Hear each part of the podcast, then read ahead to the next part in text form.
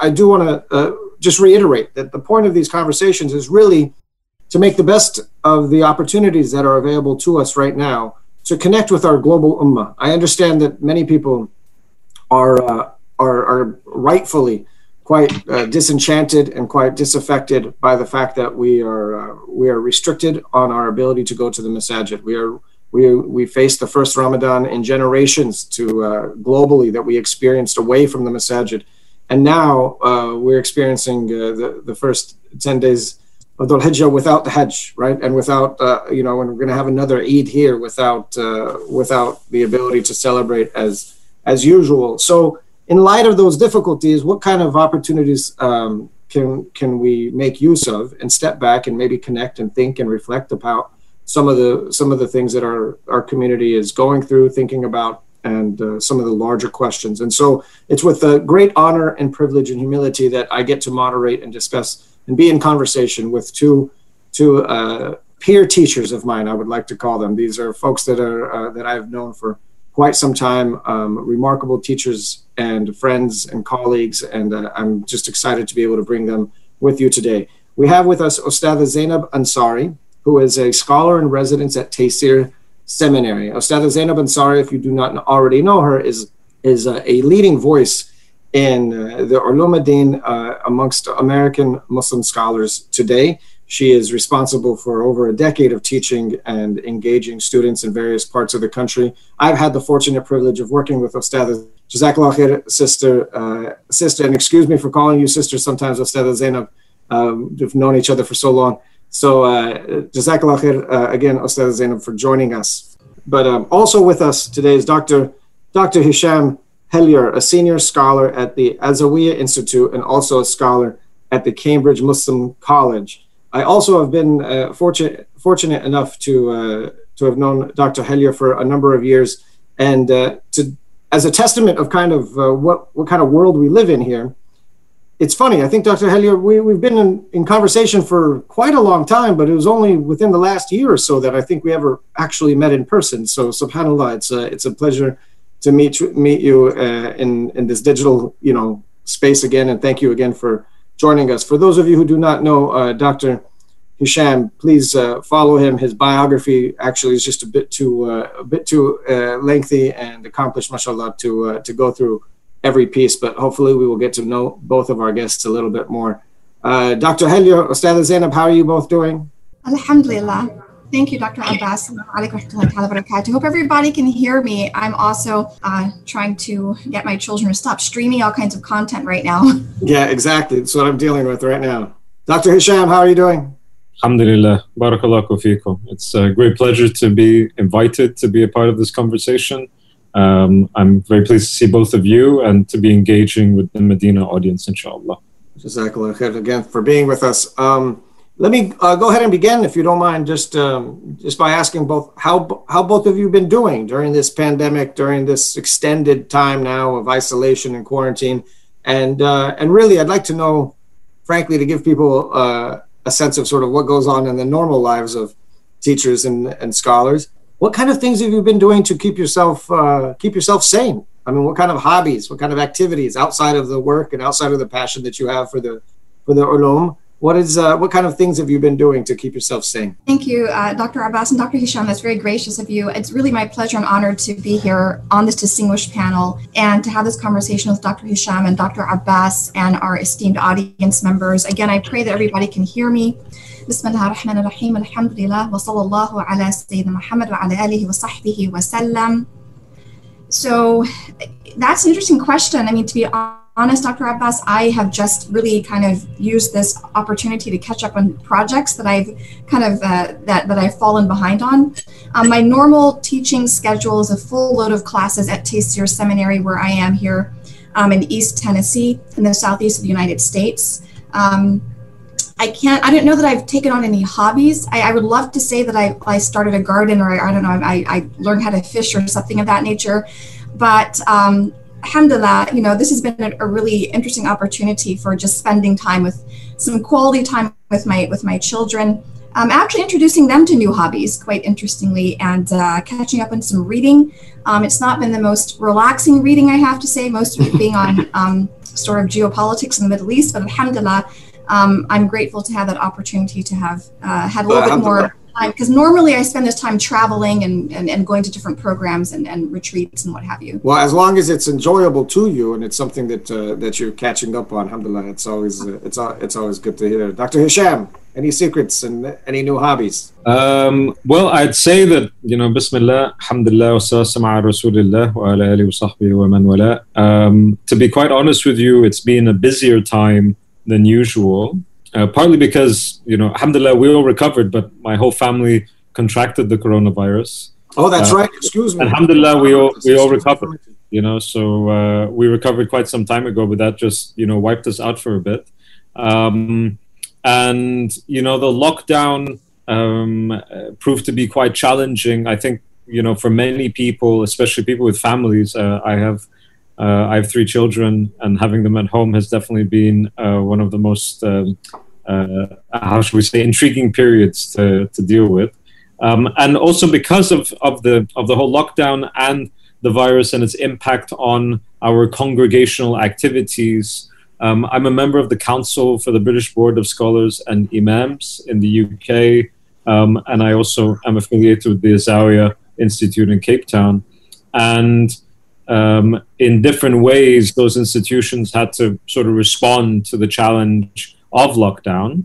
Uh, so that meant, you know, new pieces of guidance that came out that, you know, we had to write and sort of advise people about their uh, their situation under lockdown in terms of Jum'ah, in terms of Eid, and and so on. So, you know, that was I, I, I have to say I'm very grateful to have been able to be a part of all of that, but um, it certainly was a, a certain amount of work. Um, I also do teaching at Cambridge Muslim College, and you know our students continued uh, to do their classes.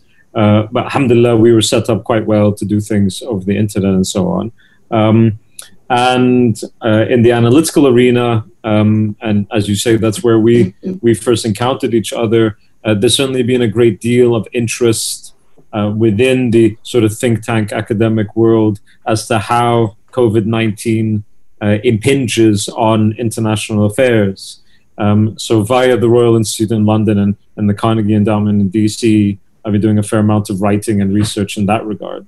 Um, so, it's really been quite a busy time, I, I yes, have to say. I, I, I, find it very, um, very bizarre when I see things online saying, oh, you know, lockdown, it means that you can develop all of these new skills that you never thought you had or do new reading. And uh, personally, I don't, I, I, I have far less time in my day than uh, what I usually had. I have to say, although I don't travel anymore, obviously. Um, I used to travel at least, you know, once every six weeks at the bare minimum, and often, you know, once every two or three weeks. Uh, so this is the longest time I've not traveled in quite some time, uh, which is probably much better for our ozone, to be fair. No, of course, it's. Uh, I I understand what you're saying, especially um, the kind of work that we do.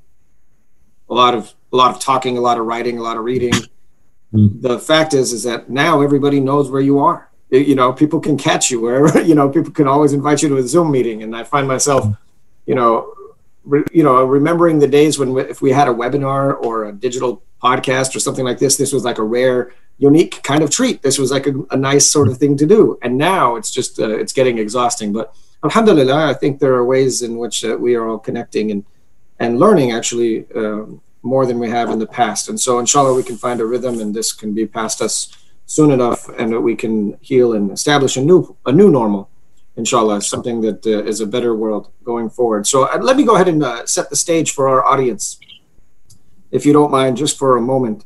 Um, and uh, that is that is today's talk. Again, part of this global conversation, uh, global conversations on spirituality and leadership. Today's talk is entitled provocatively, and I'll take responsibility for suggesting and recommending parts of this title, is uh, Beyond Dhikr, or More Than Dhikr, uh, Spirituality and the Path to Healing. And the, the truth of the matter is that uh, I used that title and I suggested that title to, uh, to sort of incite a debate and sort of begin a conversation around, um, uh, around this discussion about politics spirituality, religious learning, social engagement, civic engagement, sort of hot button topics today, especially as the world is seeing so much unfold in the, in the wake of the BLM uh, protests and the BLM uh, BLM resistance movements and calls for abolition and reconstruction of all kinds of different structures in our societies and confrontation with, with uh, historical legacies of oppression and discrimination. So the discussion today is intended to center politics and spirituality. And uh, this is coming after my uh, my advice from my parents. I said, if you want to keep friends, don't ever talk about politics or religion. Well, I find myself only talking about politics and religion. And so today's conversation is provocatively um, aimed at discussing balancing these things. Um, but excuse me, before we get started, uh, and Sister uh, Ostada Zainab, I'll come to you with the first question provocatively. But before we get uh, before we get started, Dr. Hisham, uh, I'd like to extend uh, my condolences on behalf of uh, the Medina Institute USA, our students, our teachers, our, our peers, on the recent passing of your Sheikh uh, Siraj Hendricks. He was a light to many of us, to the world over, and to you especially. I know the ulama have a saying that our teachers are more beloved and dear to us sometimes than our own fathers. And so, with that, on behalf of us, we read Al-Fatiha and we and we we remember him in our du'as and we want to extend our condolences, Dr. Hisham. So let me go ahead and uh, begin. Ostada Zainab, um, I'm going to uh, go ahead and jump in with this question. Um, many folks in our communities, both young and old, have criticized the traditional sciences for an alleged or presumed lack of social or civic engagement. Astaghfirullah, but you often hear people say things like, we can't sit around and do dhikr all day. We can't just sit in the masajid. You come from a family and a background with deep roots in social and political engagement, nationally and internationally. You're also a teacher of the usul and the ulum din in some of the ways that people, you know, think about when they think about a traditional life of uh, a life of piety and pursuing uh, the sciences. So, what what do you say to yourself or to others when you come across such criticisms? Thank you, Dr. Abbas. No, I've been actually reflecting on the, the title of the webinar, um, Beyond Dhikr. It's, it's, kind of interesting, um, and I wanted to actually talk to you a little bit more about that. You know, let me just um, preface my response by saying what's so interesting, first of all, about this period um, being endorsed because of this global pandemic is that counterintuitively, I've actually been asked over the last um, four months now to focus on issues of social and racial justice from behind my computer screen, far more than I've been asked to actually address issues of fiqh or usul or or or or, the, or mustalah al hadith or any of the topics that I, that I would typically be be addressing in my capacity as an instructor um, at Taysir Seminary. So it's it's very interesting that um, you know, there's this sort of, I almost feel like I'm in this period of stasis right now, but really addressing some of the most pressing issues confronting um, our communities, our, nation at large, and even, you know, issues that really have a, a global resonance. Uh, was you know, that sorry? Excuse me. Was that as a result yeah. of the of the protests of the George Floyd protests, yeah. or even before yeah, that? Absolutely. You know, it was really um, so there was kind of this interesting interval when the, when the when COVID nineteen was in was was first declared declared a, a global pandemic. Um, you know, I remember well, not really personally, but sort of our seminary and Sheikh Hassan at the seminary kind of fielding questions about you know how do we deal with the fiqh of this issue. And so initially there was kind of an interest in um, can you kind of address from a uh, from a spiritual standpoint, you know, how we can manage our frustration, anxiety over this? So I did some work on um, uh, with uh, on Ibn al-Qayyim al-Jawziyah's book on patience and gratitude and taught some lessons around that. But then, uh, immediately in the wake of the killing of George Floyd on Monday, May 25, Memorial Day, in in Minneapolis, then um, you know I found myself fielding all these requests and i always felt like i was really not really the, least qualified given all these years i've spent teaching fiqh and seerah and what have you uh, to look at these topics of you know racism within the muslim community and of course outside of that as well. But you know what's so interesting is that this this question you know back to this question of you know are scholars out of touch? You know i i really at this point i'm, I'm very reluctant to um to to sort of uphold whether it's caricatures of scholars on the one hand or our perceptions of activists on the other, because I don't, you know, having addressed this over the last few years, having had conversations around this over the last few years, I don't see that this is a very helpful way of, of examining relationships within the community, so intra Muslim affairs as well as beyond our community. Because in reality, all of us have a stake in these issues, whether we think that we're, you know, whether we think that you know we're, we're sort of political or apolitical all of us ultimately have a have a stake in in in this issue. Um, but having said that i do think that it is um, that we actually are doing ourselves a disservice. I'm speaking about people who are dat and and, and, and scholars and, and and and in that that category that we are doing ourselves a disservice by by sort of positioning ourselves as sort of tradition as traditional muslims or traditionalists kind of over here uh, in that corner working on whatever we're working on as if we have nothing to do with, with what's happening in our communities. We're doing ourselves a disservice. And again, we're kind of reinforcing various tropes, various stereotypes. And you know, again, this idea of, of the activists that are out there and they don't have any connection to religion. I mean, it's, I think it's kind of um, a convenient way of, of, of kind of dismissing the work that people are doing. But again, it's not really accurate. It's not, you know, I was just, I wanted to, I obviously I want to hear from Dr. Hisham on this, but I was just reading an ayah in the Quran that I think really kind of speaks to to the early community and how they were able to bring together the the foremost of activism and dhikr and spirituality, and that's in um, the, the the episode that we see in uh, chapter four. I think verse 103, 104 that describes the the the Salat al Khawf they were praying during that time. I actually want to come back to that point because I think it's going to help to illustrate certain things, but um, I, I, just think this idea that we're going to set up these opposing camps, it's just not a helpful approach anymore. And, and uh, it sounds like you don't actually think it's even accurate. That no, it doesn't seem no, to be the no. case. That and, and, it sounds almost like there are different people in our community or different sort of not people, but really ways of talking about each other that seem to be a do, doing a disservice. So no, alhamdulillah, jazakallah khair. Thank you for that. Um, Dr. Hisham, uh, I'd love obviously for you to respond to that. Um, but before that, I'd like to ask you a question. Now, you and I obviously know each other through a number of different channels, but it was largely through the academic and policy circles in DC and London and other spaces um, that that we've encountered. Um, these are spaces at the heart of politics, activism, media, and it wasn't until li- years later that I learned of our common connections through teachers and students and studies of uh, of Islam. So, how do you balance your work in the policy you know in the policy community and the academic community with your commitment to spiritual and religious practices for for you personally do these stand in tension so i think if you consider any realm of human activity that anybody can get involved with you're going to have to deal with uh, questions of ethics right um, it doesn't matter if it's media it could be politics it could be medicine it could be education um, it, it, could be finance. It could be anything really. Um, and I think that people are uh, are not particularly honest with themselves if they don't admit that from the get go. So in that regard, I think the political arena, the uh, media arena, uh, the analytical arena um, is not quite so different. What might be different, and what probably is different, is the amount of attention that comes onto you when you do that, right? Because being in public life means you're not simply uh, dealing with the people who are in front of you, uh, but you're dealing with, you know, sometimes thousands, not hundreds of thousands of people um, who are trying to put pressure uh, for particular positions to be taken as opposed to others. Okay, so uh, tension, um, sure, there's tension, but I think that you have tension pretty much in anything and everything. Um, and I remember when I first engaged in policy, uh, I was frankly extremely reluctant. Um, it was right after the 7th of July bombings in the United Kingdom. Um, I just finished my PhD.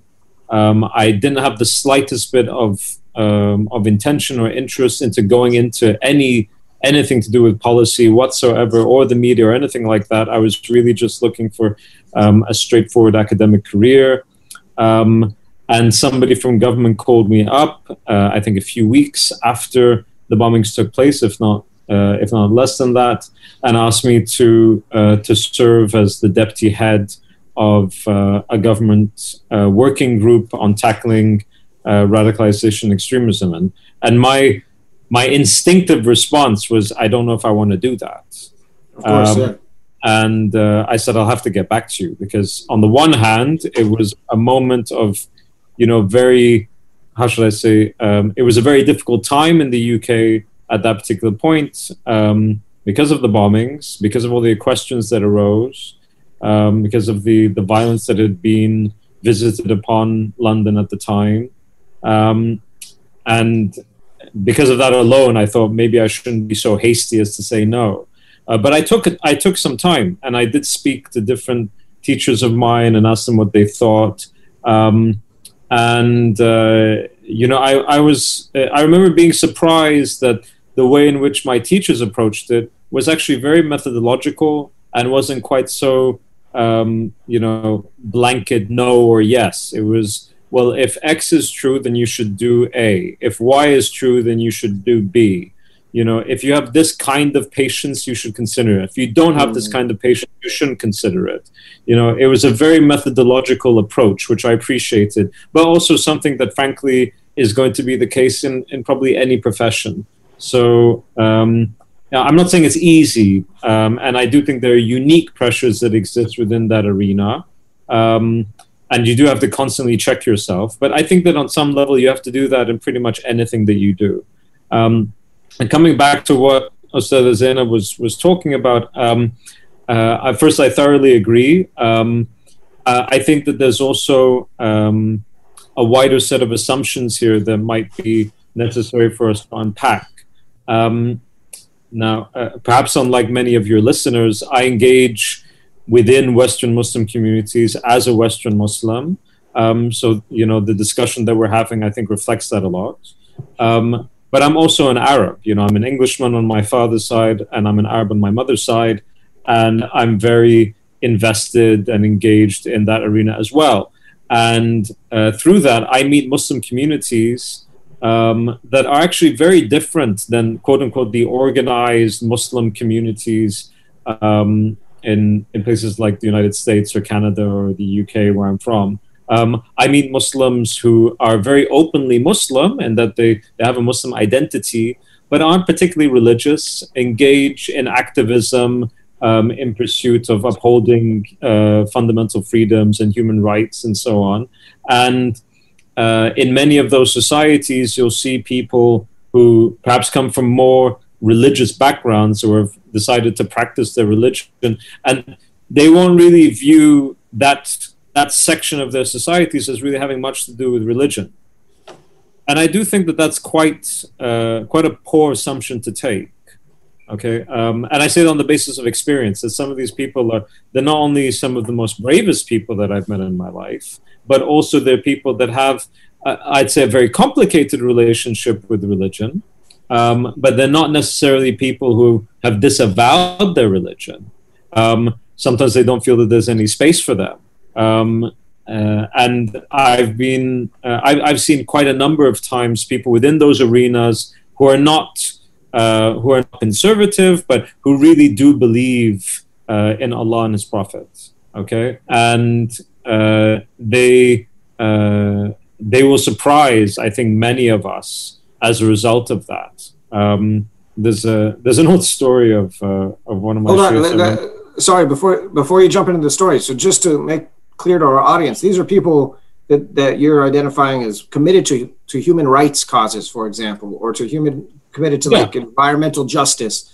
And yeah. I too have met them where where when you encounter them, they're actually guided by very deep, deep religious principles and ideas, and they see um, they see their Islam realized in some way in their work. Is that a fair? Is that a fair approach? Yes, but I, but I think also um, so you will find many people who, for example, would have gone to. I mean, if we go back to the West for a moment, would have gone through their MSAs or their ISOCs in the UK, and they would have been involved in quote unquote Muslim student politics. Um, and then they'll go into human rights organizations and things like that. But they would have, quote unquote, graduated from a kind of uh, organized Muslim uh, kind of experience, right? Um, I'm not really talking about people like that because they still come from that quote unquote organized Muslim community.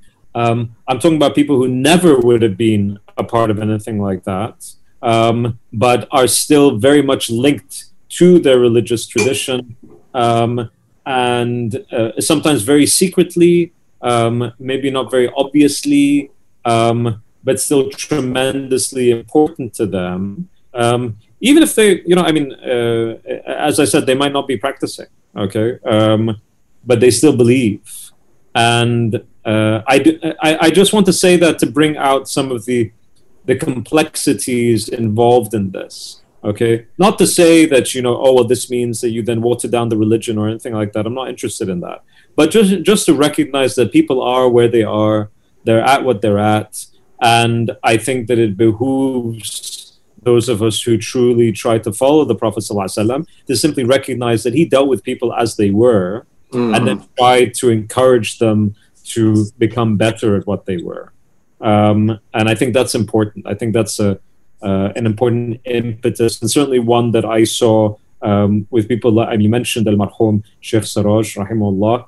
Um, Sheikh Siraj uh, was an activist himself um, when he was younger. Uh, actually, while he was a student at Umm al Qura, um, he would come back to Cape Town uh, for his summer holidays, and it was during one trip like that where he was um, he was on a march against apartheid, um, and uh, he was arrested and imprisoned as a result.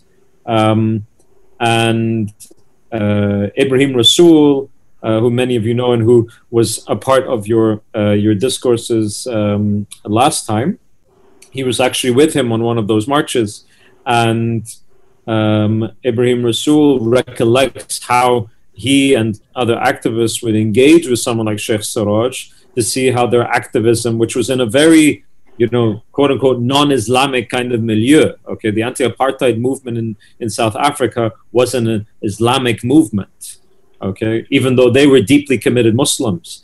Um, uh, and they, they were very happy to be able to find somebody that they could talk to on that sort of level. Um, anyway, um, uh, no, no, Jazakallah khair. Actually, there's, a, I think uh, South Africa provides great examples, and actually concrete, you know, co- concrete examples from our reality really do uh, push back against a lot of these perceptions and, and sort of stereotypes that we that we have. Uh, Dr. Hisham, Ustad Zainab, do you have questions for each other? Do you want to respond? Ustad Zainab, do you want to respond to anything or engage Dr. Hisham on any of this kind of basics basic point? I do. So I, I have several questions for, for you, Dr. Hisham. So the students that I teach are really a very interesting subset within a subset of the American Muslim population, and that these are young people, many of whom actually come from activist backgrounds, really kind of from from the MSAs and and um, for for a lot of the students that come to our seminary, they really are looking for something that feels just a little bit more multidimensional, say, than the experience of, of, of, worship and activism they've actually had through their organizations in college and, and what have you. So it, it was very interesting to me that you mentioned, again, a couple different categories here people that sort of graduated from an organized Muslim experience, then on the other hand, activists who have a very complicated relationship with religion. So I'd like to get a sense, you know, given the fact that the students that I tend to interact with are again a subset within a subset, because it's we, you know, it's been kind of interesting to even find, um, you know, sort of observant, um, engaged. Uh, you know muslim youth who actually will want to take a full year out of the busyness of life away from school you know off the career track to actually focus you know have kind of like this immersive one year experience in spirituality and worship and islamic studies. And you know one of the things that we've been trying to gauge is um, in terms of the demographics of the american muslim uh, population that is there sort of i don't want to call them a silent majority but is there this this demographic that we've not been able to reach. People who actually are are they are connected to various causes progressive causes social justice causes that while not having overtly disavowed islam for whatever reason have distanced themselves from you know the organizations masajid um, you know more more traditionalist circles and why that's the case because i'm very interested in that group of people. Because my experience dr hisham has been that and this is kind of maybe going back some years but having lived in the middle east and encountering very secular muslims and actually looking at an overt hostility that they would often kind of demonstrate to religious people and religion so this is very interesting to me that you have this group of people who again they have this complicated relationship with Islam, as you said, but they haven't disavowed the religion. And I'd like to get a sense of, you know, in their in, in their what is it about sort of scholars or ulama traditional structures they've not found sort of um, buy-in right with that sort of organized way of being a muslim that they've sought other avenues. What's going on with them? So i think that's a very good sort of way to open this up. I thank you for that very much Ustad zainab. Uh, and i do think though that the answer really differs depending on where we're talking about okay? So um, as a Brit, my experience is very different than yourself as an American. Um, even though I, I think I understand the American context fairly well, just because I've spent so much time there and I do work in DC. Um, but the, the dynamics are very different. Um, the backgrounds of the communities are very different in terms of migration, but also in terms of the fact that in the United States, um, the largest section of your community isn't of recent migrant extraction. That's quite different to the UK, and so on and so on and so on. When it comes to uh, different parts of the Arab world um, and the broader sort of Middle East, again, it's it's also very different. So you know. Um, uh, so, for example, talking about a country like Egypt, uh, Egypt is a country I know really well. Um, uh, I know exceedingly few exceedingly few Egyptians um, who are secularists.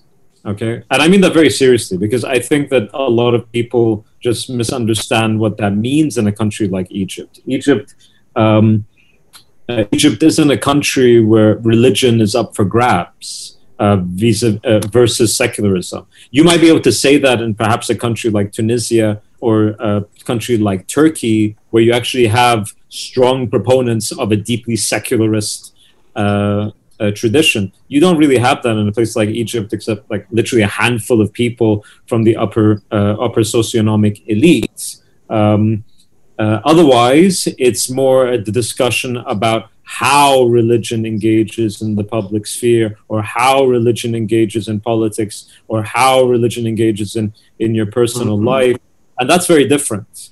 Okay. Um, and the uh, when it comes to that sort of section of society, and this I think cuts across also um, across Muslim communities more generally, not just in the West but worldwide, is if they don't feel that they can go to um, the traditional ulama um, for advice or for guidance, then sure we can say that there's something wrong with them. Um, but I think that there's also the question to be asked about so why don't they feel like that? Right? Um, and I don't want to keep on bringing up Sheikh Siraj, Allah Hamo, um, because I think that it's, uh, uh, uh, yeah, and I'm sure there are many other people who like that. But people like Sheikh Siraj, I remember being really quite impressed with the fact that, you know, literally anybody could come to him. And they did you know really random people just would and he would welcome them and he would make them feel welcome um, in a way that perhaps they didn't see uh, in other places. And it's something that i've tried to learn myself in terms of engaging with students uh, and people who come for spiritual advice or counseling. Uh, and i've met people like that in different parts of the world. Um, but they're not always typical i have to say. And again sometimes it is down to you know people not wanting to take that sort of um, quote unquote leap of faith to be able to open themselves up to that experience of talking with with a guide or uh, with the, with an imam or so on. Um, but you know that's uh, that's part of the work. Um, I remember. I mean, just to give you a small sort of example, um, and this from my own experience, I remember being at a at a track two. So a track two a track two conference will be um, uh, a place where high level officials and analysts um, will meet uh, privately, uh, secretly, um, for all intents and purposes. They won't usually be heads of state, they sometimes will be ministers or just under that. And uh, I was at one of these uh, through my professional work, and there was a rights activist who was there in another capacity, but was a rights activist. Um, and uh, in that context, in that context, um, somehow got onto the subject of religion. Um, and I sensed that there was something that was burning there, um, a trauma that maybe um, she wanted to talk about but couldn't quite talk about, and also the the overall environment and context is very strange, right? To be having that sort of discussion. Um, but you know, so I let down my guard a little bit to sure that actually you want to have this discussion, then we can. Um, and uh, I would not have expected that this would have been the place to have that discussion, nor, frankly, that she necessarily would have been somebody who would have wanted to have that discussion. She came from a completely different world. She was, uh, as I said, she was a rights activist. She wasn't somebody. I mean, I thought that she was Muslim because she came from a Muslim family, but you know, not more than that. Um, uh, uh, that same person, you know, I know went on uh, to take uh, to take the wird um, uh, she uh, had a deeply spiritual component in her life, um, and may Allah guide her and guide us. You know, and I, I understood completely why she never would have come to anybody else except that she felt comfortable in that sort of environment. Okay, no, he's going to get me. He won't agree with me, but he's going to get me. Mm. You know, and I think that's incredibly important. And um, you know, I was fortunate that I uh, I had that opportunity, and it taught me a lot as well because I obviously had my own presumptions and assumptions, didn't I? Um, and I'm not sure if I'm not sure if we always think like that. I think that very often we will um, will sort of dismiss people uh, or cancel them out before they even said a word. Um, and I think that's I think that's not really living up to the uh, the wisdom of our tradition. And by taking, you said the wird, that i.e., that formal affiliation with a spiritual path. Is that what you were referring to? Um, so, I mean, if I'm being very specific, it was, uh, as I recall, it was bitabarruk, uh, but she did take the wird and she did continue with it and she persevered with it. And every every so often I do hear from her about that. Um, and, uh, that's that's not really in doubt for me. Um, hmm. but there are many others like that. I mean, I know I know of, you know, extremely.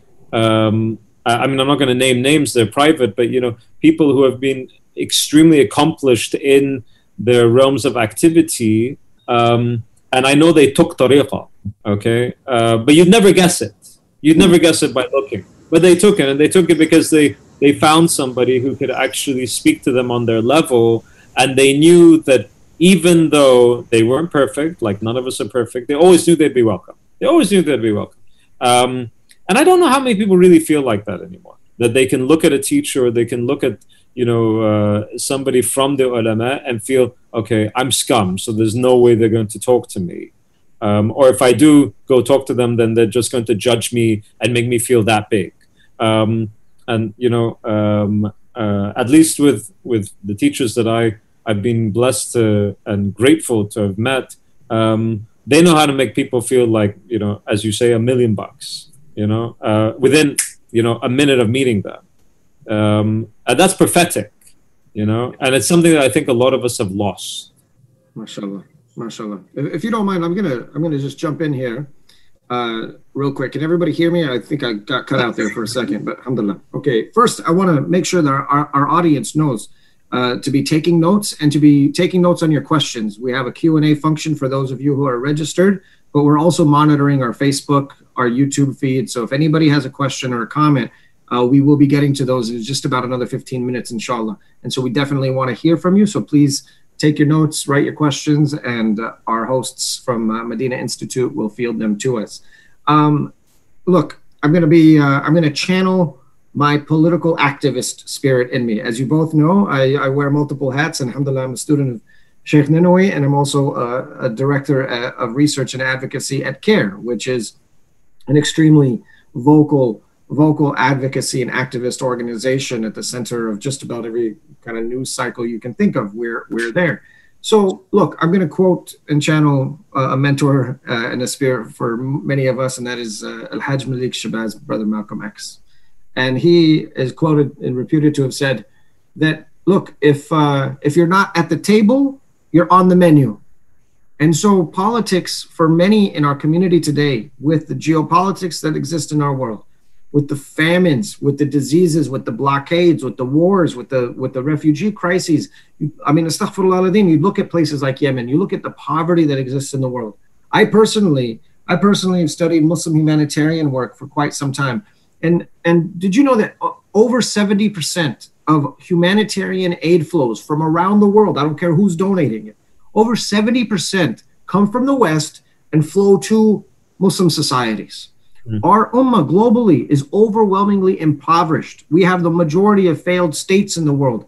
The majority of conflicts in the world exists either within or on the on our borders. We are in a pretty desperate state. Some of that is externally, you know, uh, imposed. Some of that is internal, you know, internal. But it begs the question that politics has has to at some point be inevitable. Political engagement has to be inevitable. Is, it necessary? Um, and if so, then the question isn't if, but the question is how. So, Ostada Zainab, you you yourself, you're you know, I'll, I'll be uh, I'll disclose it. You know, your father is a mentor of mine, uh, somebody who came out of uh, came out of context of the global Islamic movement. Uh, mashallah, you know, a student and a colleague of many around the world, spending time in Iran, in in Europe, in London, in South Africa with colleagues. I've learned so much from him. Um, Dr. Hisham, many people in your own circles are colleagues and friends of mine that are extremely active and vocal people in high and low levels of politics or different levels.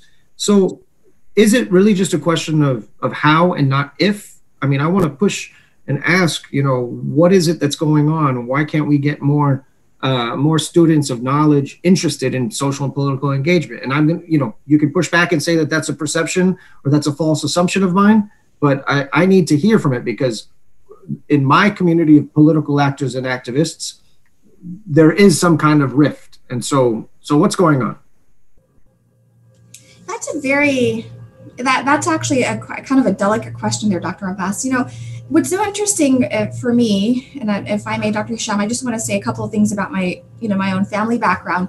This dichotomy between being uh, religious and being politically engaged was something that didn't actually exist in my household the way that that I was raised. So I think for the audience to know a little bit a little bit about my family is, is I think is helpful. So my parents both converted to Islam. First my mother, then my father. This is in the mid 1970s, and within about uh, I think yes, within about five years or so, within within five years, they're new Muslims, right? Within five years of their conversion to Islam, then in 1979 they're just riveted by what's what happened in Iran with the with the Islamic Revolution. So, and uh, and and also my sister and I were born around that time. So, for us again, there was no. Uh, there was no dichotomy between um, being religious and being politically engaged. In fact, the assumption always was was that in order to be um, really kind of sufficiently theologically committed as a Muslim that you had to be engaged and you had to uh, be be kind of actively um, not just educating yourself but educating others and organizing around issues, especially issues having to do with justice, having to do with um, I think um, shining a light on. On, on, on the struggles for freedom and, and self-determination in the Muslim world, kind of linking that back to the struggle of African Americans here in this country, you know, this is really the kind of culture that I, I, I grew up in. So, what was very interesting for me, um, you know, Dr. Abbas and Dr. Hisham, is that, you know, having from the very beginning, having had this very kind of activist orientation to Islam, you know, and then finding ourselves living in various places in the Middle East, right, and living in societies that were really almost diametrically opposed. I won't say where we were, but, you know, being in one place that was, you know, sort of um, a society very much kind of shaped around a certain amount of revolutionary kind of fervor, and then being in another country where all discussion of politics was completely, um, um, well, completely verboten. I mean, it was just completely off the table because of the sensitivities of, of even discussing politics, even in a very superficial way. Um, and what's so interesting in, in, in that second scenario you know my teachers so what's so interesting is that my, my my teachers actually in after my parents my teachers in islam my teachers my teachers in usul had to be i think um, almost you know for survival considerations they actually had to be apolitical. So my point because of the because of the context that they were in. Yes this was this kind of society where you could be easily kind of yeah yeah, kind of disappeared because of being uh, even superficially being political. So, you know, the, the thing that I that I found very, um, I think, eye opening about both experiences in a place you, where you could be overtly political within parameters, and a place where you have to be apolitical, is that it gave me exposure to these different points of view and the and and, and really what shaped these uh, this this these these worldviews, and it actually gave me a lot of appreciation for those ulama that were able to engage in politics and those who were not able to engage in politics. So, you know, kind of fast forwarding today, you know, seeing this this this sort of dichotomy and this again this perception that for students of, of, of alam, for the talab al-alam, that we have to have a certain amount of what's the word, kind of being above the fray or detachment. I think what we need to understand is that where does that quietism actually come from? Sometimes it's a choice, but sometimes it's actually something that is kind of imposed on us because of larger external circumstances. If that's the case, it's actually being able to address the circumstances that produced what people often perceive to be a very quietist Sunni theology. Oh, I see. That's actually extremely helpful. It would help us build patience and, and understanding of one another as well. Dr. Hisham, is politics inevitable? Should we get inv- engaged in? Is the question just about how, or is there a question if? So, on a completely abstract level, I don't believe that there's really anything called apolitical. Okay, on an abstract, absolute level, I don't think that's uh, that's entirely dishonest because unless you're living, you know, a thousand miles away from anybody else in the middle of the desert, and has and where you're living is a completely ungoverned space that isn't the subject of even territorial dispute, then you're impacted by politics one way or the other. Okay. Um, and the question is whether or not you engage with it or you don't, but that doesn't make you apolitical because by not doing something is an actual political decision. By doing something is also a political decision. Um, but that's that's on a very abstract sort of level. And what I mean by that is that people live in very uh, very contextualized circumstances, right? And I agree with everything that what Ustad Zainab just said, but I mean, I might even make it a bit more complicated and complex. Um, you, um, uh, there's somebody who I, I, cite a lot in my own work, uh, Sheikh Imad Effat, rahimullah, um, who um, uh, who's known as Sheikh al-Thawra. Okay, he's known as Sheikh al-Thawra in Egypt. Um, because he was this great Azhari sheikh um, who was actually killed at the end of 2011 uh, for participating in civil disobedience. Um, and he was killed during, um, you know, the put down of that by the state. Um, and he had been in Tahrir Square uh, during the uprising in January and February of 2011. So we, we all remember that. Um, something that, you know, is also true about him is that he was Amin al Fatwa at Dar al al Masriya. Okay, um, so he, he he worked in a government institution. Okay, um, now that was his context. That's who he was. Okay, and I don't believe that he was compromising himself by doing that. He was trying to do the best that he could do with what he had where he was. Okay, um, and you know I. Uh, uh, I wrote about this in a book that I did on on Egypt about that. You know, you have the Husseini model, um, you have the Hassani model, okay, and the Husseini model will be somebody who's very actively and openly um, and deliberately uh, speaking or doing against uh, oppression, okay. Um, and then there's the Hassani model, um, of somebody who is still against that oppression, but has taken the very deliberate moral decision, ethical decision to not go up against it because of the uh, proper concern uh, that if they were to do so, that it would invite more oppression, not less. Okay, and both of those are, in my opinion, completely legitimate and uh, righteous positions to hold and uphold. Um, where I think things get far more uh, sticky and ugly is when people try to take a quote unquote ethical position, and I put that in big quotation marks, where they actually actively support oppression, saying, well, this is the you know, this is something that we should do for X or Y. Um, and unfortunately, I think some people have taken that decision, uh, which I find regrettable to say the least. But I think that you you just have many different circumstances that characterize how people live. Okay, so you know you're talking about the difficulty of um, of getting uh, maybe people who are engaged in religious life or spiritual life um, into uh, the political not necessarily becoming politicians, but just to be involved on, a, on an activistic sort of level. And you know as well as I do, and I know you don't disagree with this, uh, that there are so many different ways to get involved in your community. And I think that community activism is certainly something that people um, will uh, will find very difficult to avoid if they're really sincere about their religious commitment. You know, one of our sheikhs told us once that the uh, the way of Ahl al Bayt is khidma and mahabba. Okay, is mm-hmm. service and love. How are you going to do khidma if you don't engage with the people that are around you? Okay, and engaging with the people around you is is a type of community activism.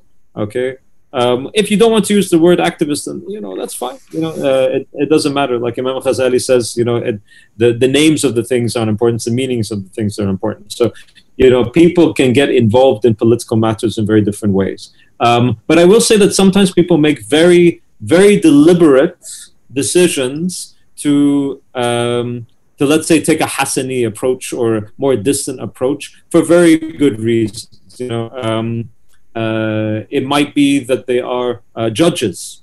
Okay, um, you know, if you're if you're a judge in the United States, if you're a Muslim judge in the United States, um, are you really going to be in a position to pontificate about uh, political issues? um, you're probably not because that will that actually um, interferes with your function as a judge right we don't want them to do that actually right? no, it's, it's, not good for the it's not good for the integrity of the not, system right exactly right so there are going to be certain situations where you don't want that and that that's actually not a good thing um, but again there are going to be other situations where you don't even have that choice okay mm-hmm. you know uh, so the Zena was talking about some of her her teachers uh, presumably in damascus um, I knew I knew just a, a very simple man in uh, in Cairo um, who wanted to organize, just organize. He just wanted to organize for literally the collection of rubbish, literally the collection of rubbish. And he was told by the security service at the time, this was under Mubarak, fash, not going to happen. Um, because if you can organize for that, I mean, this was the thinking, I suppose. If you can organize for that, then you can organize for anything. Okay, so the hmm. uh, sometimes the options don't even exist. Um, and one other thing that I'd like to say, you know, just just again to put a little bit of color uh, to the discussion. Um, alhamdulillah, we we I, I, think everybody on this call, we've had the opportunity um, and the the blessing really of being able to exist and function and spend a good part of our lives, either as young people or as elder uh, or older um, in our lives, in societies that aren't perfect but are uh, relatively open. Okay, where you're not going to get arrested if you walk out of your house and say something against the state. Okay, um, and I think sometimes we underestimate the trauma that happens to people who do not have that opportunity and have never had that opportunity and may not even realize that the trauma exists. May not even realize that the trauma exists. If you if you mm-hmm. spend i mean you both spent time in authoritarian states. If you spoke to people who grew up in those states um, and got into the system they may be very very very very good people but living through that system is actually a very traumatic thing. Even if nothing actually physically ever happened to them, it's actually a very traumatic thing. And it creates a conditioning that they may have no idea they've ever been subjected to.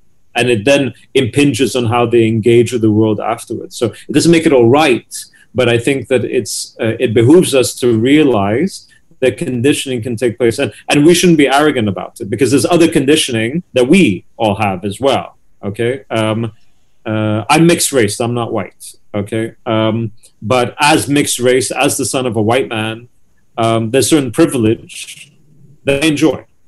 Okay, um, uh, and that's a conditioning.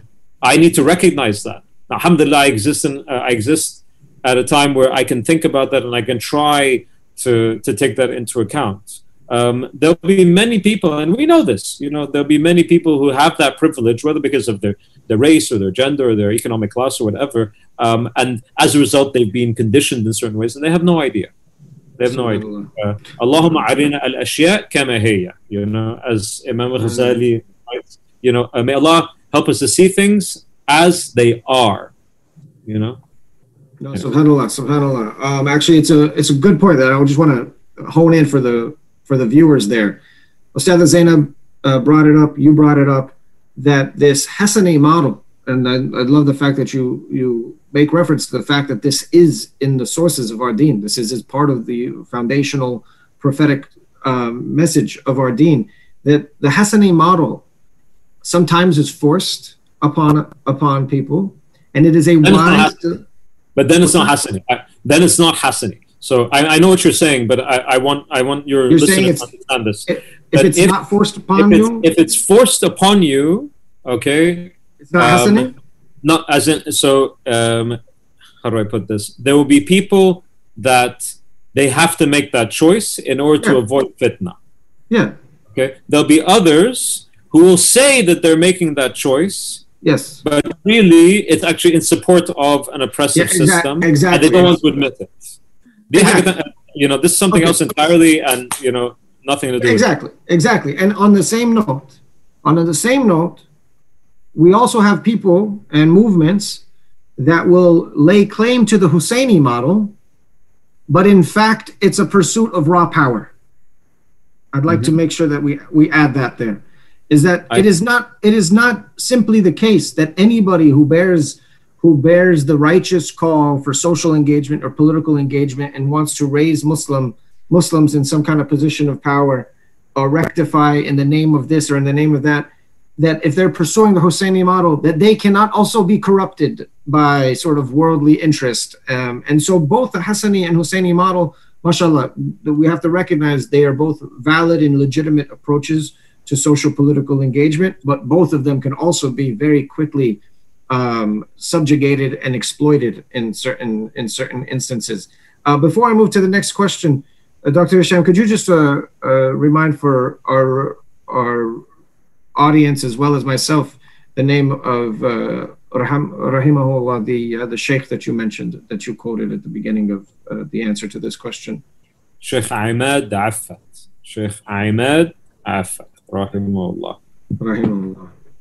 Okay, so I've actually got a question. I mean, I don't know this is necessarily the the, the, the, the scope for today's discussion, please, but please. I, my sense is that we're still really struggling, especially here in the North American context, to really come up with an idea of what does effective political activism even look like? I mean, what model should we be embracing? So, you know, several times South Africa has come up, and I think rightly so. I remember several years back, Dr. Abbas, when you first had the ambassador at Georgia State you know, that was just really eye opening. Listening to the ambassador, um, you know, Ebrahim Rasool discuss his experience in South Africa, and um, you know, and and working alongside Nelson Mandela, and you know, for you know, again, for the daughter of converts to Islam, where that their orientation to Islam was very much about sort of we need to be, you know, sort of wedded to what's happening globally uh, in Muslim societies.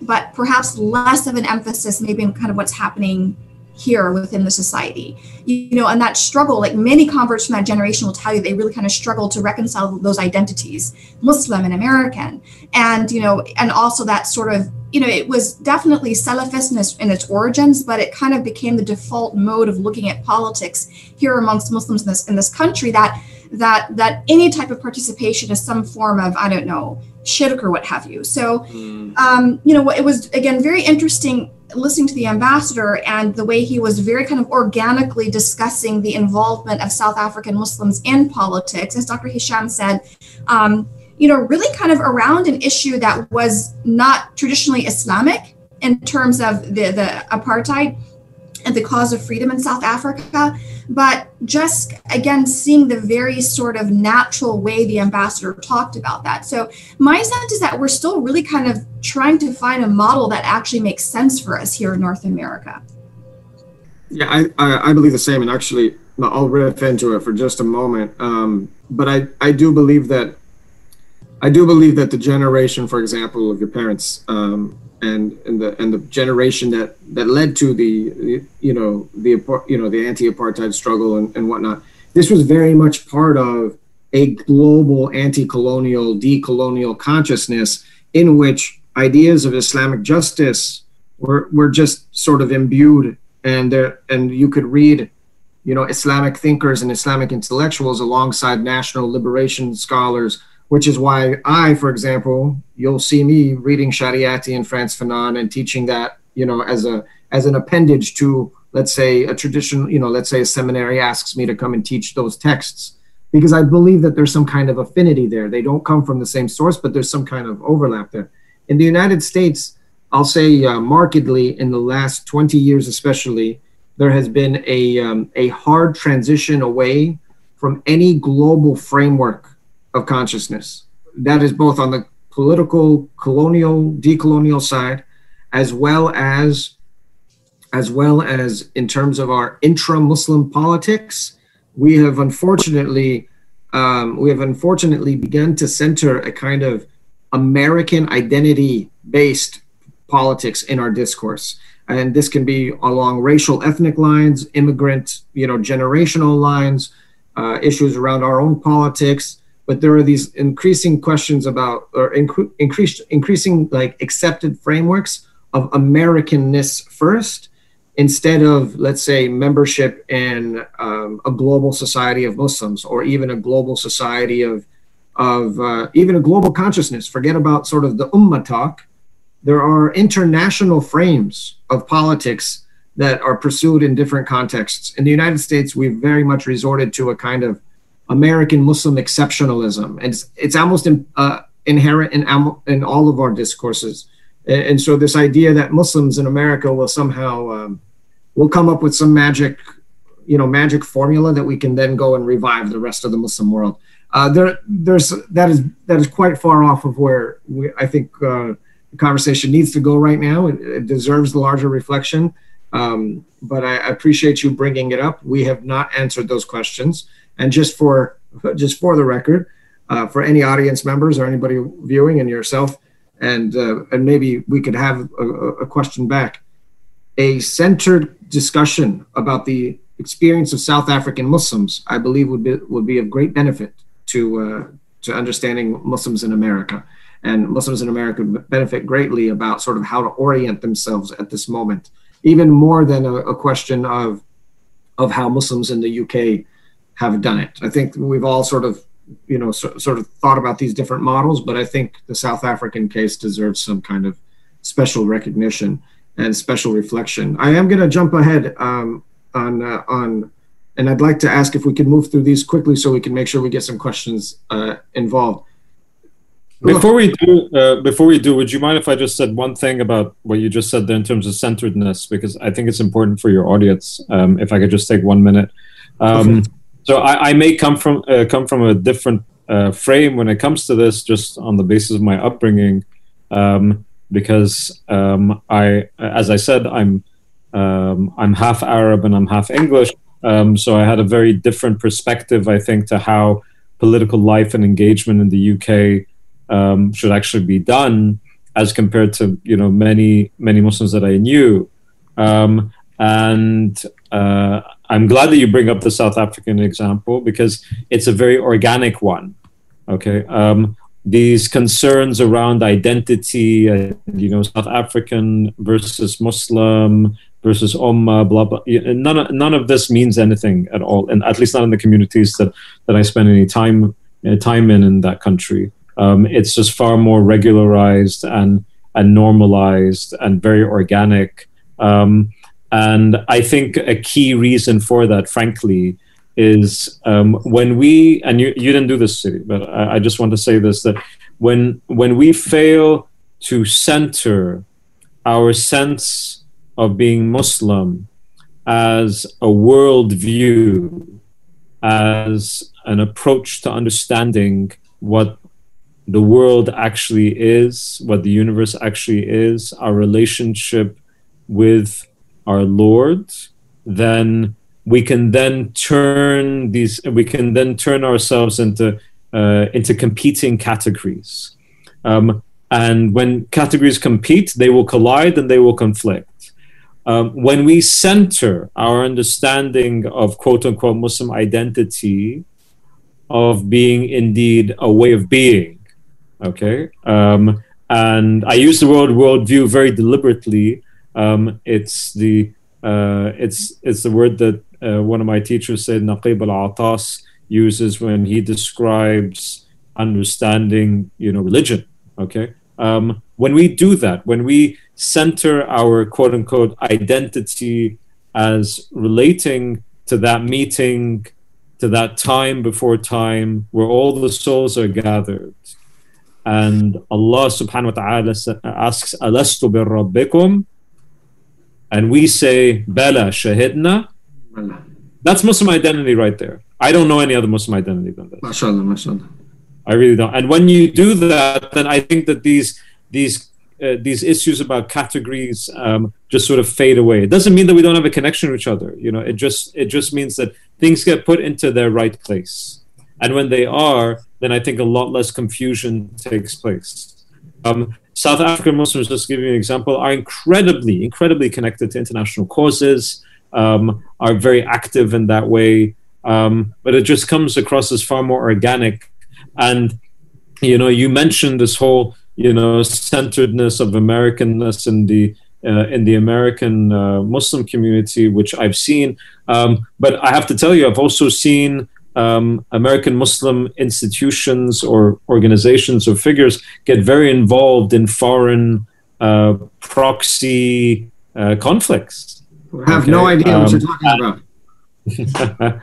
um, uh, on and on different sides of it as well, right? Course, and it's not course. just in the U.S; it be all over the place. It's uh, um, I mean, we're we're the center of empire, and so American Muslims actually, yeah. you know, you know, b- because of the sort of center of empire, center of geopolitics, I believe these these weigh in uh, a little bit more. But now, inshallah, this is a teaser for us to continue the conversation. I would very much like to uh, to uh, you know encourage the Medina Institute hosts if they if they find these conversations uh, you know compelling, maybe they will continue them, and uh, we can we can bring this one back. But let me jump let me jump into uh, the kind of closing rounds of our conversations. Uh, I'd like to you know be respectful of your times, so uh, maybe just about another twenty minutes or so so for the full conversation. Um, but look, right now we are extremely polarized. We live in an age of cancel culture and now we're trying to cancel cancel culture and there's discussions all around the globe about uh, sort of our discourse our ummah is not is not uh, is not insulated from these things like you just mentioned geopolitics is affecting the way our diasporal communities and mar and you know kind of communities all around different parts of the world are engaging each other we've always had difference it's not a big deal okay alhamdulillah it's a show in my opinion it's a sign of vibrancy but there's a particular tone of uh, aggression, I would say, and polarization that exists within our ummah today. And so we have a great tradition of, you know, adab al-ikhtilaf. So what do you all believe um, right now is, is sort of the adab of disagreement, um, of, of engaging one another, knowing full well that, that we stand on opposing sides. And I want to ask the question with high stakes you know, there are major stakes at play. You know, where I believe that you are posi- you are taking a position that is immoral, unjust, and may actually be leading to my direct oppression. I mean, that kind of difference is what I'm asking for. Not about a difference over, you know, our salat or, you know, our turuq or our madhab or, uh, you know, opinions here or there. I'm talking about serious difference. How do we manage serious difference? So, Zainab, Bismillah. Bismillah So, you know, for the reference of our audience here, that was verse 172 of chapter 7, uh, Al Araf, that um, Dr. Hisham mentioned. What a beautiful ayah. Um, this is, I, you know, this is, I don't, I don't know, I think, Dr. Abbas, this question that you're asking you're probably asking it. I mean, I, I, I'm, I'm going to say that you're asking this question of people that are probably not very likely to engage in this type of polemical discussion in a, you know, sort of very disagreeable way to begin with. Um, it would probably be a, a, little bit livelier if we actually had, uh, you know, one of those kind of like internet armchair quarterbacks here. But um, yeah, so this, um, well, first of all, let, let me say this the because I I'm not necessarily in that space of um, where I feel that I'm able to maybe separate my own kind of like uh, what's the word uh, personal personal kind of almost revulsion that I feel at certain uh, viewpoints that have been expressed from what is the actual proper etiquette governing how I should actually express my disagreement. In other words, it, it you know, am I am I be, getting angry on the on this uh, you know on behalf of my nefis, or am I getting upset? Um, you know, for larger principled reasons. If you think about the Prophet, sallallahu alaihi wasallam, you know, we were told that he never became angry for himself, والسلام, but only because of um, uh, intihak hurumatillah, that because, you know, the boundaries of Allah Ta'ala were, were transgressed, and that's when he would um, manifest a certain response to that. So that's why, for me, Dr. Abbas, just to be honest with you, I've I've really kind of avoided, you know, kind of wading into these discussions, these debates, you know, because I don't really, again, I don't really know that I can really kind of separate out what is kind of irritating me personally from what principle should we be getting at here. You know, having said that, though, there is something about the sort of the the, the medium itself, right? So that it's very easy to sit behind a computer screen and be combative. Um, you know, it's it's but it's it's very different when you're actually sitting there with that person. You know i think for I, I, remember for example this is probably maybe was it last year maybe two years probably two years ago um, when the brett kavanaugh hearings were, were, taking place and there was a scholar a well-respected scholar a pioneer of islam in america who expressed certain um, viewpoints about the criteria for witnessing in islam. And the post that he made just i mean it what it elicited from the audience was just it was just dismaying to see the vitriol people were heaping on this scholar because he disagreed with him. So there's something about the medium itself which really needs to, to, to give us pause. However, I think that there are people such as yourself or Dr. Hisham that you could, I think that you have this sort of um, ability to actually go out and critique someone's stance on the basis of principle. See, for me as a woman, it can be a little bit tricky in that when I have tried to do that, you know, I've often been told I'm being emotional or irrational or being absurd or what have you. So my tendency has actually been to kind of disassociate myself from various, um, you know, sort of organizations when I have felt that having my name there is going to lend support to odious mm-hmm. points of view. But I do wish there were a more constructive way of tackling these issues. And that's actually that's a very moral and uh, mashallah, it's a, it's a very respectable type of approach. And alhamdulillah, I'm actually quite happy that you have not waded into these discussions. Ustad Zainab, I would hate for you, uh, you know, to uh, to you know to be tarnished by these these types of things. Um, you know, so uh, Dr. Hisham, uh, unlike uh, Ustad Zainab, uh, who has managed to uh, stay above the fray on this, I know that uh, you've been at the center of a lot of sort of discussions uh, because you take principled positions on a number of difficult uh, issues and topics. And and I myself have um, I, am asking this question in many ways because I have actually given in to my nafs and uh, and used my platforms even just in my small circles to speak in ways that I regret about uh, about certain scholars or about certain individuals or engage people in ways that I probably wouldn't if I was in person. And so uh, it's been a learning experience for for me as well. Uh, and so I've got a few comments. But Dr. Hisham, um, how have you been? Have you managed to wade through the cancel culture and the polarization in our community and still maintain a kind of adab al-ikhtilaf in our in the, in the spirit of our ummah? So, I mean, there are a few things. One, um, uh, I don't know if I've been successful. Um, so I appreciate that you think that I seem to have been, but I, I don't know if I would agree. I think that we're I've, still friends. Alhamdulillah. Um, uh, I hope uh, I hope that I've tried my best, um, but I don't know if that was sufficient. Um, I don't think I've ever really uh, gone down the cancel uh, sort of route, um, uh, and it might have been that in some times I should have done so. Allah alam. Um, I think that that's also a legitimate question. Um, I do think that generally speaking, these mediums, and I'm glad that you brought that up, Zainab, um, these mediums are uh, uh, are maniacal.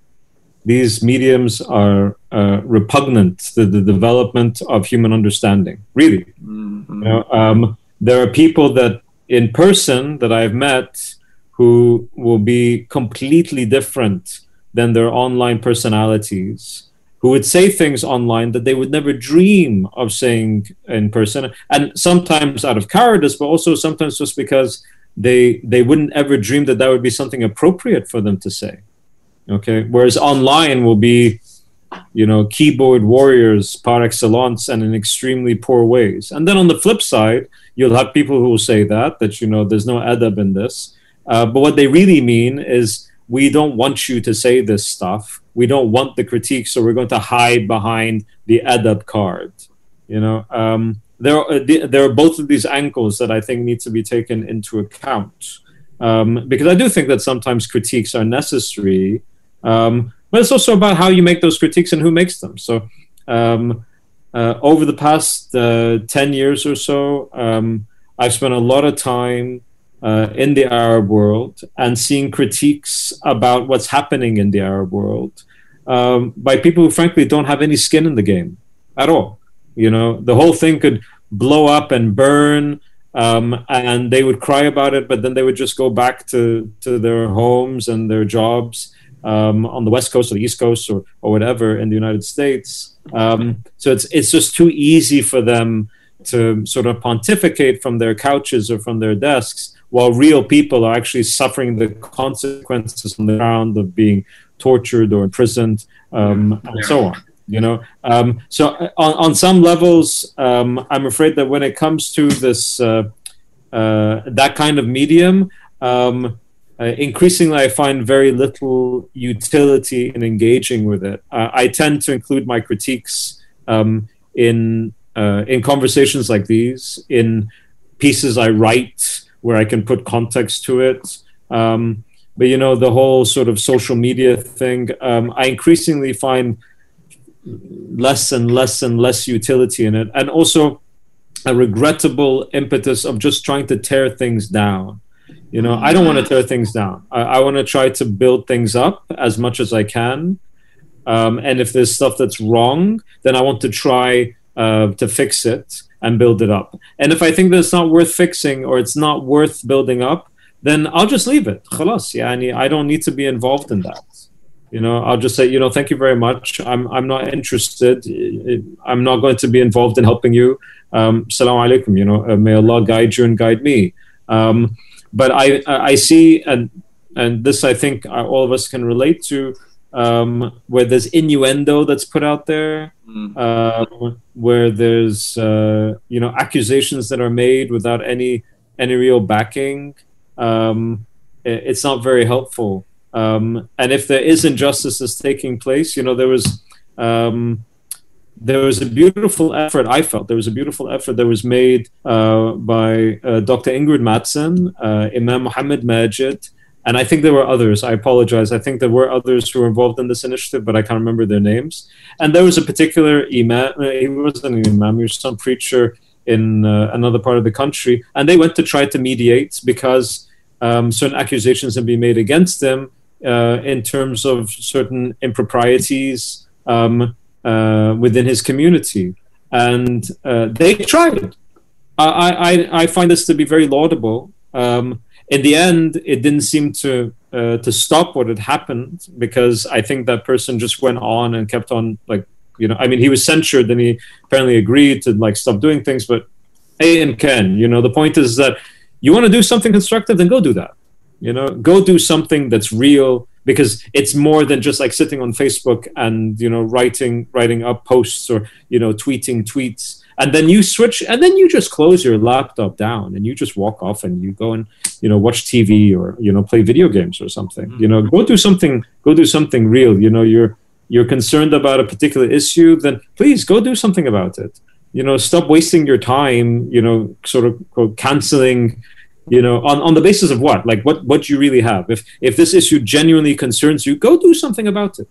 Go do something no, actually that's a no that's uh, that's that's that's helpful. And i want to i want to be able to tell the audience that for example um, even uh, you know at the time I, I, still don't think i had actually met you yet dr hisham um, or what have I done now? One of the things that uh, one of the things that was really uh, demonstrative to me of proper adab, and excuse me for saying this in your presence, you know, uh, I don't mean to embarrass you, but is that um, uh, a kind of genuine, sincere nasiha to build a relationship with me on a point, for example, that you disagreed with, right? So I was taking a position on something online, and instead of combating me online, you made the effort to engage me personally. Now we had a relationship already somehow, but you know, to in, to engage with me offline through phone calls, through text messages, to have a sustained discussion, to actually learn about one another, and uh, and make clear sort of the source of the disagreement. To me, that's the way that we should manage our differences right now if we are actually going to engage with one another. So, alhamdulillah, let's stay away from the kind of bickering online. Um, and if and when we do engage, to do so with a, with a genuine interest in building that relationship. I remember years ago, I was on an ISNA debate that was staged by uh, by ISPU. And alhamdulillah, they, uh, you know, I was invited to to speak on the panel. It was a, at a very contentious time in our community about CVE, MLI, etc. And we were asked to basically demonstrate what healthy debate looks like. And I have to say, for the most part, I thought that was a very constructive, uh, constructive session. It was passionate, it was committed, it was principled.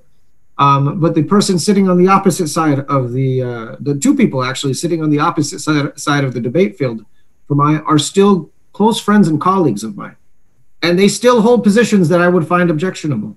But yeah. never do I impugn them as individuals. Um, I make it clear to them individually and in public that I may take a different position.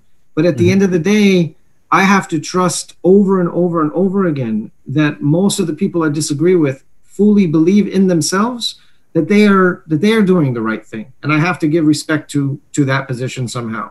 If somebody's acting out of malice, and I believe that they're acting out of malice, then I probably shouldn't engage them in the first place, right?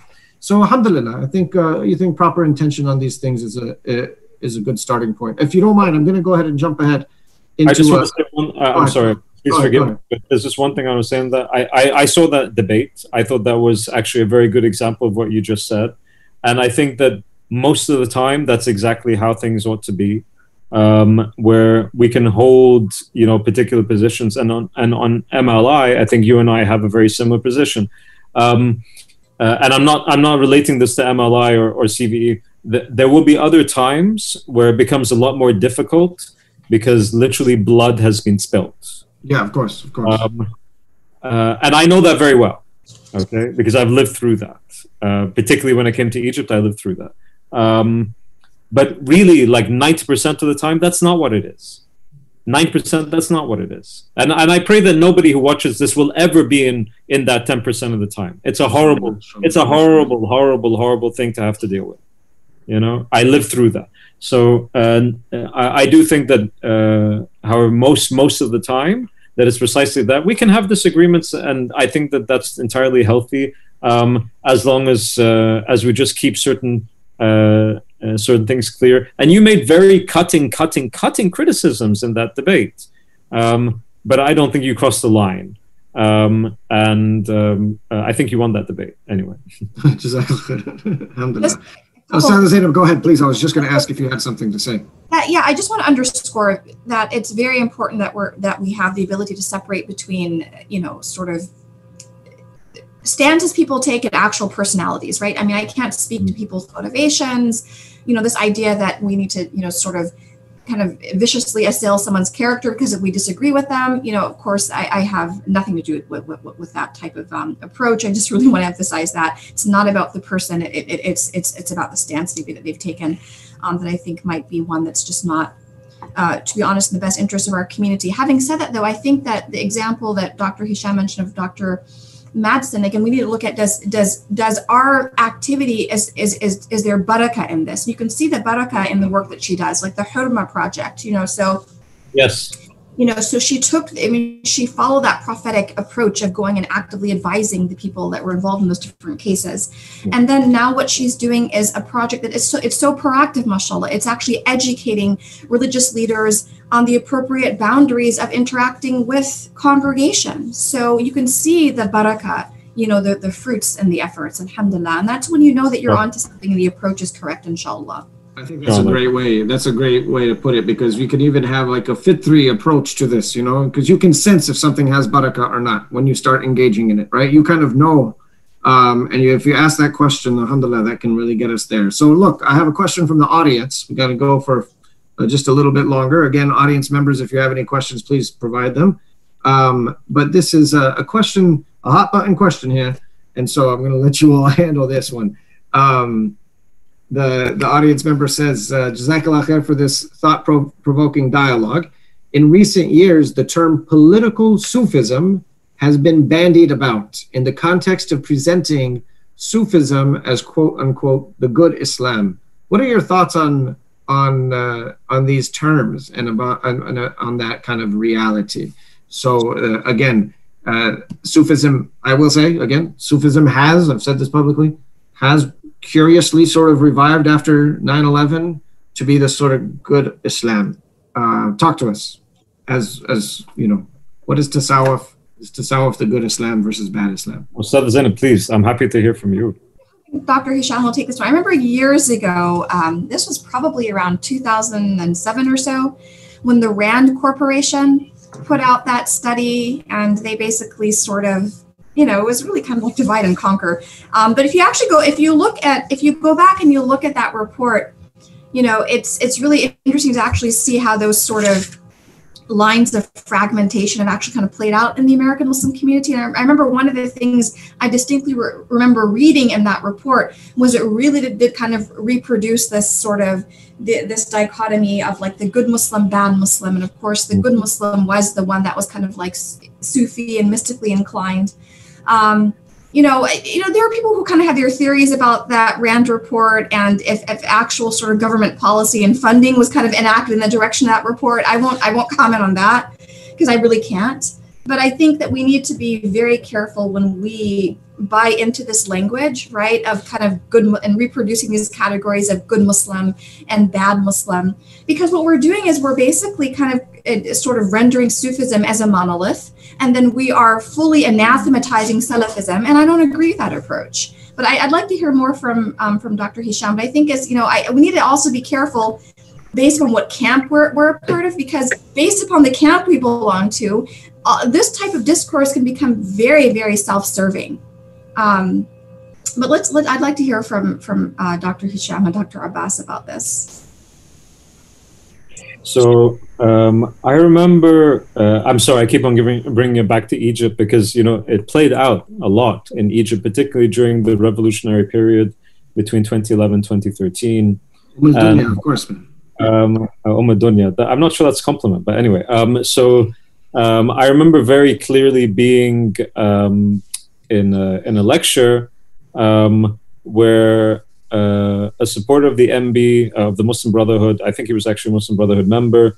Um, alongside uh, a supporter of the military, they were both on the same side of this debate, and at that time, that was that was the norm. Um, and then there were two activist types who were critical of the military and critical of the MB. They're on the other side. And the, the Muslim Brotherhood guy said something. I don't even remember what this debate was about. Um, I only remember that unfortunately one of the activists who's on the other side, is now in jail. Um, and he said something, and then somebody jumped up, you know, people in the audience who then called him um, and his movement Tujjar ad-Din, okay, um, religion merchants, mm. okay. Um, and it really stuck with me because you know the, the the the audience members who made that critique were actually quite religious Muslims, okay. Um, uh, but they didn't like the MB on a political level. They didn't say you're a terrorist and you sh- we should kill you and you know all of that. But they they were not impressed with how they were using religion in that sort of way.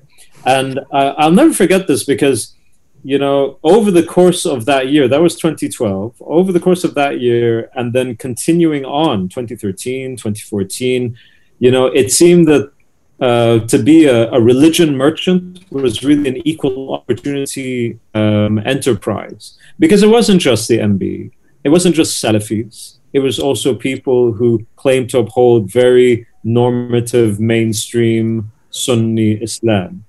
Um, and uh, that was quite, you know, quite blatant um, in support of authoritarian policies, autocratic regimes, um, of, of, various types. You know, I could I could talk probably about every country within uh, the Arab world and broader, including places like Turkey and so on. You'll find people who, you know, they'll use religion to show um, to show backing for particular uh, for t- particular policies, um, and uh, that to me cheapens religion, to put it very bluntly. You know, um, and uh, what I do find interesting is that you now have people who say that this is this is a um, almost an inevitable consequence of Sunnism, which I think is nonsense.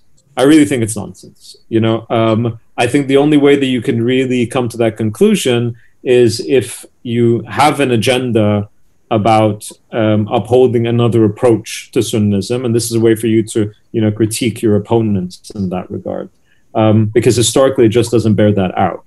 Um, and then people will bring in you know, uh, you know, the idea of khuruj al-hakim, withdrawing from the ruler, it's from Sunnism. It's like, yes, of course it is, but the hakim means something very different in, you know, yeah. 1500 than it does in 2000, okay? The, uh, as well as the idea of khuruj. So, I mean, there are all of these things that people just sort of uh, copy-paste um, and sort of graft onto uh, new uh, new realities in ways that are really quite self-serving. So, um, uh, uh, I, I, I don't think that any of this is particularly useful, but I do think that the phenomenon exists. I do think that you see people who um, will openly proclaim that they support, you know, um, this very mainstream interpretation of Sunnism in terms of the madhahib and aqidah and tasawwuf, and at the same time they back truly bad authoritarian policies.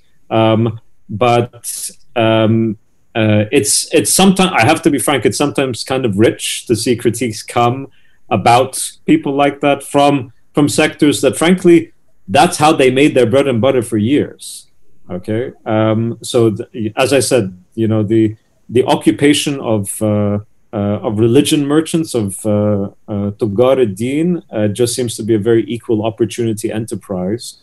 Um, I call it the uh, the instrument uh, the instrumentalization of religion for partisan political purposes. It's very lengthy and wordy. I'm sorry, yeah, um, but that's what it is. You just take religion, you use it yeah. for uh, for raw power that actually has nothing to do with God and His prophet, well, irrespective of what say. Like we mentioned again, the, the exploitation of the Hassani or Husseini models, the genuine, ex, you know, yeah. the exploitation of those genuine models.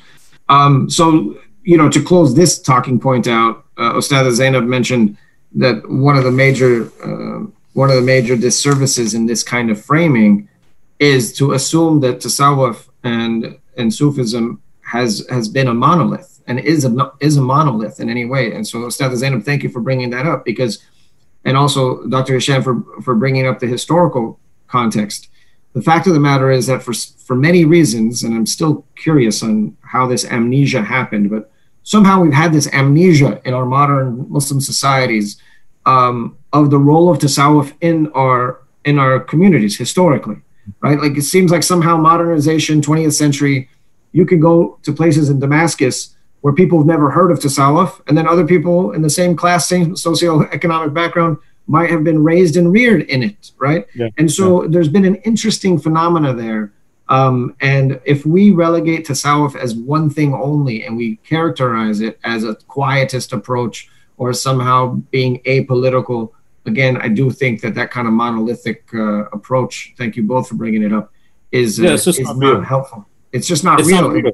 It's not we real. You know, Omar Mukhtar, Omar Mukhtar was a guerrilla fighter in Libya and he was a murid in the Sanusi tariqa. Okay. Um, you know, Imam Shamil. Imam Shafi. Yeah, I, you, you, you just I mean we can we can roll off names after names after names because that is the norm because that is the norm and it continues to be the norm today. I mean, if you look in Syria and you look at people who were involved in the uprising from 2011 onwards, you had people who were in Tariqa, who were involved in the uprising, who were involved in fighting against the regime. Okay, um, you had people in Libya who were fighting against Muammar Gaddafi. Who, you know, I mean, it just it, it yeah, just goes on and on and on and on. I remember being in Tahrir myself, and I knew that uh, I knew that awrad were being read. MashaAllah. Yani yeah, it's no, just not, you know, it's very silly. In my mm-hmm. opinion, it's very silly. Actually, that's a, I think that's a that's a really important point, and maybe one that we can, you know, we can call upon our audiences and ourselves to think more about how do we engage our education and the way that we talk to ourselves, dialogue with ourselves, our own communities, to introduce this fine grain, these fine grains of nuance and reminders constantly about the diversity and richness of our own communities, and work very hard to break these stereotypes. One thing I'm very grateful for for Medina Institute and Sheikh Ninowy is that I would be in a in a setting with Sheikh Ninowy, and I would look around the table and I would realize that we had people from all of the different paths at the table, and it was because he always referred to our brothers and sisters of the Salafi tariq, you know, of the Salafi path. He would say our, our Salafi brothers and sisters. And he would mm-hmm. say our Shia brothers and sisters, right? Our Hanafi brothers and sisters. And he wouldn't ignore the fact that we have this difference, right? Mm-hmm. He would bring it there, but he would do it with love. And he would bring that difference ahead and, and refer to ourselves and each other with this kind of love, an acknowledgement of our differences, but a priority upon treating each other with what was it, uh, Dr. Hishami mentioned, mahabba and khidma. And khidma, you know, to treat ourselves that way, to treat our societies that way. Um, I'd like to ask both of you in closing, and uh, excuse me to the audience members for not being able to continue with the Q&A. I want to be respectful to everybody's time. But in closing, if I could ask each one of you, take a second to think about it. Um, one book to read or one poem to read or one thing it doesn't even have to be an islamic thing one thing for us to read or do that would help us would help us sort of ground ourselves in, in social commitment and spiritual commitment simultaneously what is your go-to sort of reference what is your go-to poem book or anything take a second if you like there that's what that's that's what I would say people ought to think about reading. Okay, it's the prolegomena to the metaphysics of Islam, an exposition of the fundamental elements of the worldview of Islam. Said Muhammad Naqib al Atas. Allah give him long life and health. Ameen. Ameen.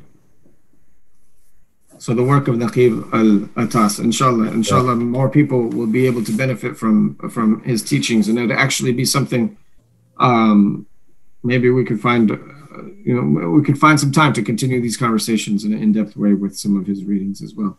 Ustad Zainab. So I'm going to actually recommend. I mean, I know the title of our discussion was actually um, uh, more than dhikr, right? Not beyond dhikr. It was, I think, more than dhikr, right? So uh, I just want to remind all of us that, right? We're not saying that we can uh, dispense with dhikr. I certainly hope that wasn't the takeaway for anybody. It's just that as we are sitting for dhikr, right?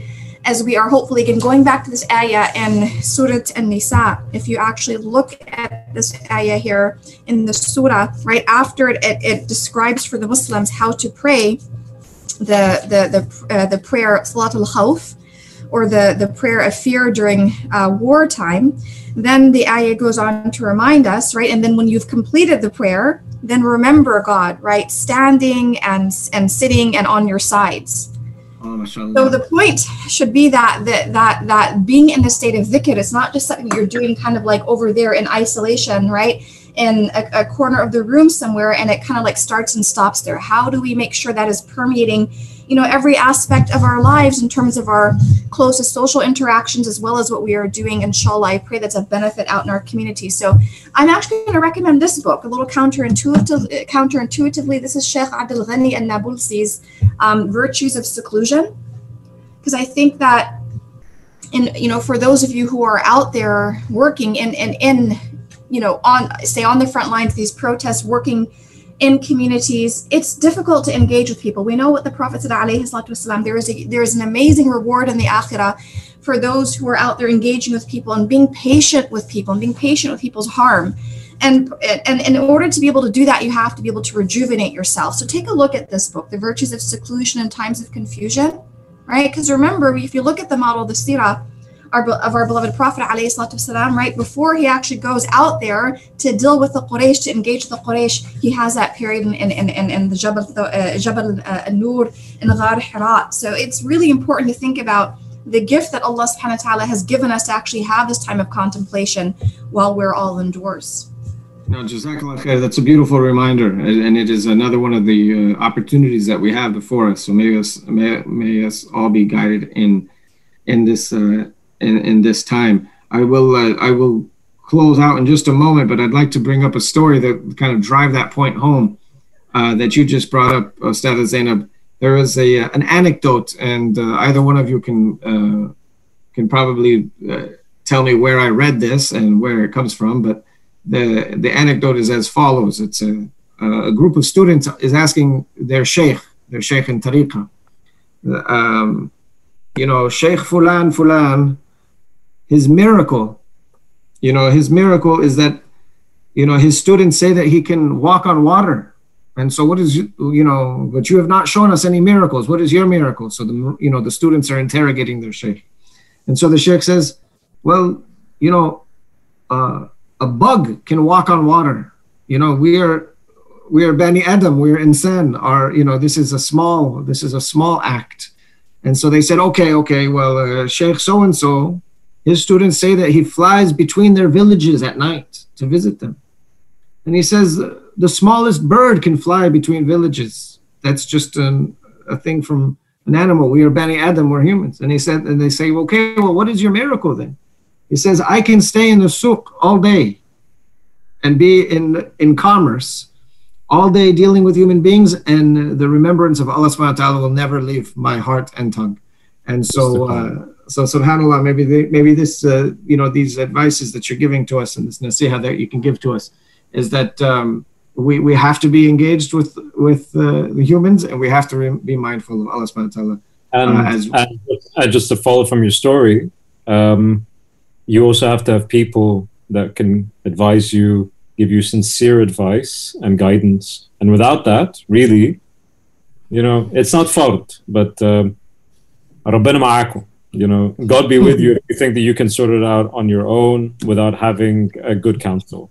Yeah, um, subhanAllah. My students in my students, uh, sorry, sidetrack. My students in, in college and university and uni, as you all say, um, when I would introduce the, you know, the necessity of a of a murabbi, you know, of a sheikh, uh, they would say, well, no, uh, we could just read everything ourselves. And I said, isn't this the pinnacle of, uh, of arrogance? Is that the, the sciences that tell you that yourself is the problem, you want to take that on by yourself. So, subhanAllah.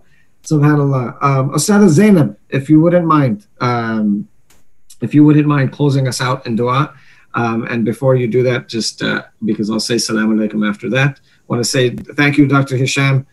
Uh, thank you again, Ustad Zainab, for, for joining us today. Before we close out, want to remind the viewers that next week we have a very special event, same time, uh, 1 p.m. next week uh, at this time, uh, same same approach, same style. But next week, Ustad Zainab will be moderating a conversation, a very special conversation between the Medina Institute's own Sheikh Ninowy and Dr. Sayyid Hossein Nasr. Sayyid Hossein Nasr is a, uh, a, is a giant in the field of academic study of Islam in the West, has a, uh, a far reach and far shadow, far influence on uh, what Islamic knowledge is in the West over the last half century or so. And so it's an extreme privilege to put him in touch with our with with our very own Sheikh Ninawi. It is going to be a fascinating discussion. Please tell your friends, and thank you, Ustad Zainab, for volunteering to do that. So if you wouldn't mind, Ustad Zainab, closing us out in dua. بسم الله الرحمن الرحيم الحمد لله رب العالمين وأفضل الصلاة وأتم التسليم على سيد الأنبياء والمرسلين محمد وعلى آله وصحبه أجمعين. اللهم أنت السلام ومنك السلام وإليك يعود السلام. فحينا يا ربنا بالسلام وأدخلنا الجنة دار السلام. بالسلام. تباركت وتعاليت يا الجلال والإكرام. We ask Allah subhanahu wa ta'ala to open our hearts to Islam, Iman and Ihsan. We ask Allah subhanahu wa ta'ala to confer his blessings and protection and security upon all of those who gathered here today and their loved ones. We ask Allah subhanahu wa ta'ala to bless all of us, our families, our teachers, our communities with, with good and strong health and safety and security and iman and peace in our households and to allow us to respect properly our teachers and elders and to cherish our young ones. We ask Allah subhanahu wa ta'ala to allow us to be of the ummah of the Prophet wasalam, that ummah that when he sallallahu alayhi wa sahbihi sees us on Yom al-Akhirah, that he is uh, happy to welcome us as part of his ummah. We ask Allah subhanahu wa ta'ala to let the, the, the, the, the, the last of our actions always be the best of our actions. And we ask Allah subhanahu wa ta'ala to give us that husn al khitam, where the very last words on our tongues are a manifestation of what's in the heart, and that is La ilaha illallah Muhammad Rasulullah.